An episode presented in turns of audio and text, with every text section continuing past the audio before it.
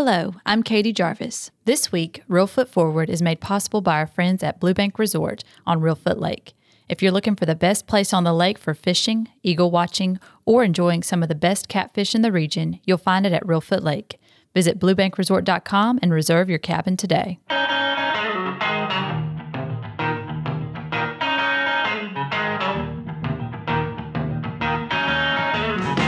Welcome to Reelfoot Forward, the podcast where every week we explore the people, the culture, and the history of our home right here in West Tennessee. Just exactly like we do every single day at our museum and heritage park, Discovery Park of America. I'm your host, Scott Williams, and our special guest on this episode is Jason Kelly, who is an operations support manager who works at the Marshall Space Flight Center.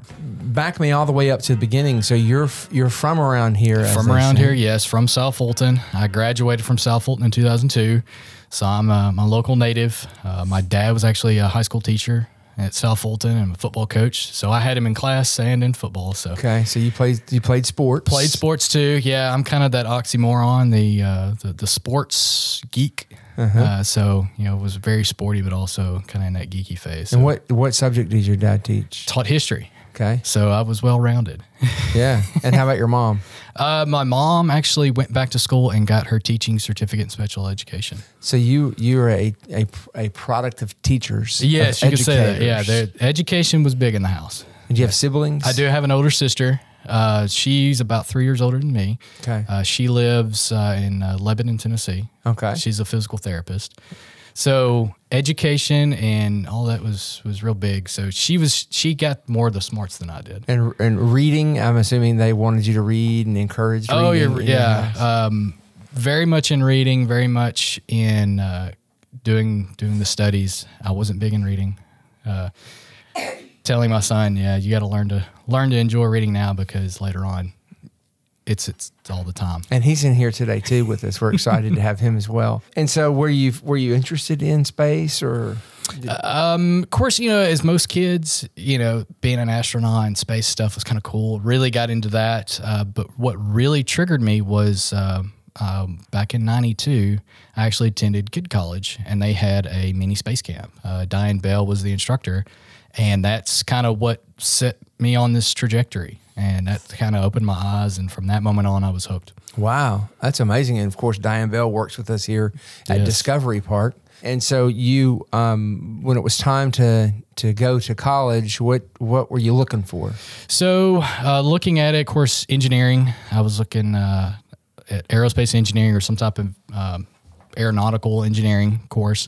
Uh, so, I uh, looked across the state and, of course, went to the University of Tennessee. Started off in aerospace engineering. Uh, also, I was uh, I received a uh, Air Force ROTC scholarship. So that's where the Air Force detachment was, and I said, okay, that's that's where I'm going to go. And um, right off the bat, did you know exactly what you wanted to do, or Yes. Uh, so here, here was my plan, and of course, uh, when you make a plan, something is going to change. of course? So uh, the the goal was uh, go to college, get an engineering degree, uh, go into the Air Force, become a pilot, and then try out for NASA. Uh, that that was the plan.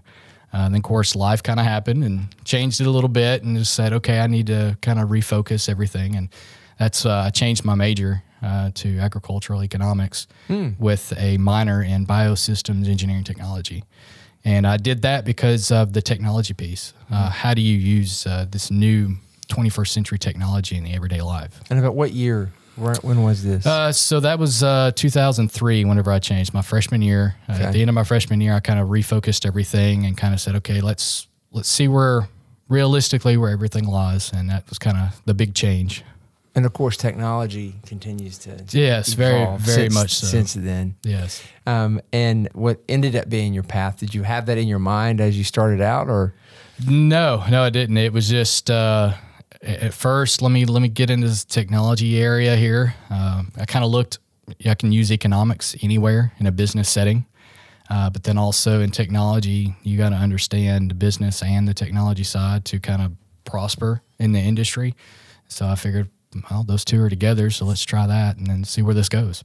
and and uh, what was your uh, first job after graduation? Uh, so luckily, uh, for me, the summer before, I went down to uh, the U.S. Space and Rocket Center and was a counselor at Aviation Challenge. Okay. So I didn't have anything really lined up and said, well, if I want to go into the, the technology aerospace sector, Huntsville's the place to be. So I went back down to the U.S. Space and Rocket Center and went back to uh, to space camp and became a counselor. And then And tell me a little bit about that. Yeah, what what because a lot of our listeners won't know exactly what that is. Uh, so uh, space camp is a standard one week camp where you basically train as an astronaut.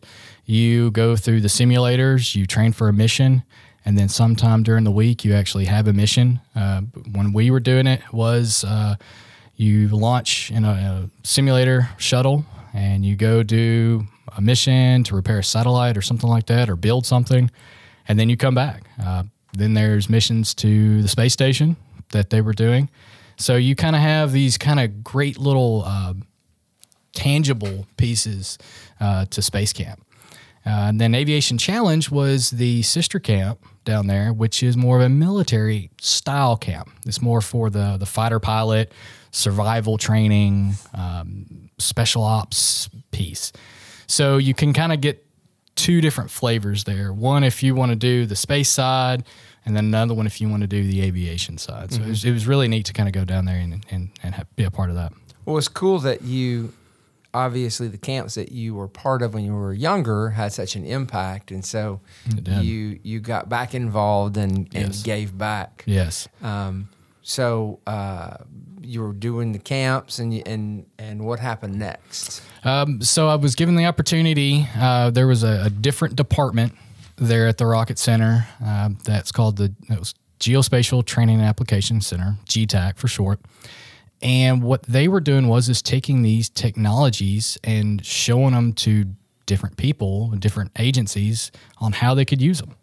And one of them was in agriculture, uh, where farmers could actually use this uh, system we had set up throughout the state with grant money, and they could actually use GPS on their tractors and things like that, and figure out how could they uh, get better yields, how could they get more precise on you know pesticides and stuff like that, applications how could they do um, you know when they do irrigation how could they limit waste and then increase productivity you know and, and their costs shrink it down but also their profits raise so that, that was a good area uh, for kind of jumping off into uh, but another area that they had was a new program uh, with Alabama Homeland Security called Virtual Alabama. Uh, the reason that project came up was the governor was looking at uh, disaster imagery from a hurricane. And he asked the state, hey, I can see the damage, but I don't know how much was damaged. He goes, I want to see before and after. And they kind of looked at it and said, well, I don't know if we really got anything like that. So he kind of set forth uh, with Homeland Security. And he said, "I want this to happen." Uh, so what uh, what eventually happened was is we used a Google Earth platform.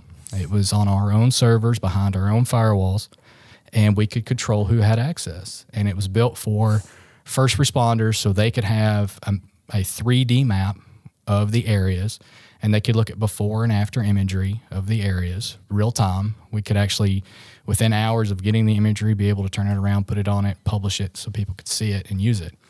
Uh, for tornadoes, hurricanes, uh, search and rescue, uh, things like that. And then we started going into uh, with firefighters doing pre-planning. They can map out, do 3D maps. Law enforcement started using it for school safety.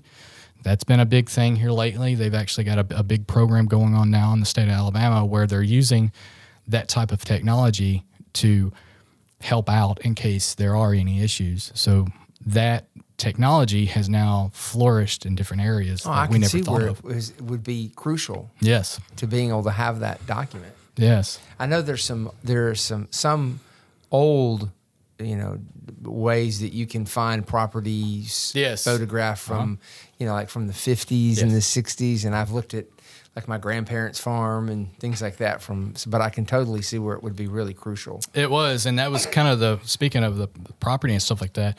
We actually got our best imagery from the revenue office because every couple of years they would fly it just to see did you put a new pool in or Yeah. a deck or an extension. Yeah. So they were looking at it for revenue purposes. Yeah. Well, we were looking at it as this is nice, high resolution imagery that we can now use. Yeah. And we basically got the imagery for free and gave back so now other people could use. Yeah, that's amazing. Yeah. So, Really- so you did that at some point. Uh, when when did you start to look towards NASA? Um, you know, I'd, I'd worked in there for, for a couple of years and kind of said, you know, I'm sitting here in the Rocket City in Huntsville, Alabama, and, and said, hey, I really want to take a shot at this this NASA thing. And at that time, hiring was a little little little troublesome, uh, but uh, eventually I was able to uh, to get a job working on the ground systems side uh, for NASA, and that's kind of eventually just how it happened for And it me. was just you applied for the job, just applied like you and would. applied and applied. Um, oh, you had to keep going back. yeah, the the story I tell everybody is uh, the job that I finally got with NASA. I had applied three times, and on the third time, I finally got the interview. Oh, wow! I- you kept going. I back. kept going, gotta be persistent. What made you keep going back? Um, just that that childhood dream inside me was, hey, this is something I really want to do. I want to really want to pursue it, and it was one of those I couldn't couldn't leave it on the back burner anymore. And so they called you to come in for the interview. How- What was that like? Oh, that, that was that was really uh, really neat. Being able to go, uh, the building that I went into uh, is where I, I work. Uh, has a lot of history to it, um, and it's the um, called the Huntsville Operations Control Center, the HOSC as we all call it. Of course, NASA, everything there's an acronym, and sometimes an acronym inside of an acronym. Uh, but went in there and actually got to kind of go around the facility. Mm-hmm. And I chalked it up at the end of the interview and said, even if I don't get the job, I at least got to go in the facility and get a behind the scenes look. Yeah, yeah. I've said that about interviews before. yes. And it's really neat just kind of sit there and say, hey, not many people first work here. And then two, not many people actually get to see this kind of stuff. So it was, it was really neat. And so, how many interviews did you have to go through? Uh, l- luckily, one. So they kind of shrunk down the pool, and uh, I had the interview and kind of waited a little bit, a couple weeks, and um, one of the guys that interviewed me, he was a friend of one of the guys uh, in my hometown, and they were kind of talking back and forth, and he kind of basically asked the guy, "Hey, what kind of guy is this? Because Yeah. we really need somebody that's going to work." Yeah. And he's he kind of spoke up, said, "Yeah." He goes, "I know the guy. He, he'll he'll put in the time and he'll work for you." and so, what what exactly was the job Uh, so the group that I worked in, we had what we call it's a a backroom support center. So it was the Data Operations Control Center or DOCR. And the purpose of that is all the data that comes in from the, the International Space Station all travels through that facility. And we are in charge of the whole ground system. So once it hits the ground out at White Sands, New Mexico, we are now in charge of it. It's our responsibility. And when it gets to us, we store it and we also send it out to the end users, the the ones that have built these experiments, running them, and to the scientists. So we have to make sure one we get it and two we get it out there. And the other piece is communications. So uh, the great thing with the International Space Station is we allow some of the uh, science developers to actually talk to the astronauts uh, because it's complex and it's hard to do and trying to do secondhand information to them and instructions it gets kind of tedious and hard so we say hey you know the experiment we'll just let you talk to them so that communication link comes through us too so we we were in charge of that whole system and at first you kind of look at it and it's very daunting uh, then after a while i basically my instructor told me just think of it as as plumbing you got the gozentas and the gozaltas. That's all you got to know. And so, how long? How long um, is that? You've, you've how long have you been there? Uh, so uh, in April will be six years total. And how has it changed? How's it evolved? What you do there? Uh, so I've I've jumped around a little bit. Um, so I did the the work in the Doker for about two years, two and a half years. Uh, working in that, uh, one of the cool things is uh, we were starting new um, technologies on how do you deliver uh, information to and from for long distance. Uh, so the networking, the space networking, uh, had actually started up when I got there. It was kind of a concept, and now we're actually testing pieces and, and flourishing with that idea. So when we do go to the moon and go to the Mars, we've now had test beds, and that technology is proven out, and it's really cool to be part of that piece of it. Uh, the other uh, area, uh, uh, while I was working on the ground system side, I was asked to uh, lead the team for the development and the implementation of a brand new uh, flight control position called Marshall Ground Control. And uh, that one was very daunting. Um, I worked on that project just to get it up and operational about a year and a half. And that was literally figuring out what the concept was, how we were going to operate, the procedures we were using, creating procedures, creating training, going through all this and scoping things out. Uh, and then I was able to uh, actually become the first Marshall GC to certify and, and then operate the console. So we went live in uh, April of 2017, and it was it was a little different from the the previous position just because you're more upfront and visible. Any interests, anything new on the horizon for you there, or Uh, so currently, I work as an operations support manager. Uh, what we do is uh, we basically are the right hand person to the payload ops director. So in the payload operations control center, you have to have a leader. In that room, we have the pod, and they are like our equivalent to a flight director in mission control. So they are our operations director and our mission control at Marshall.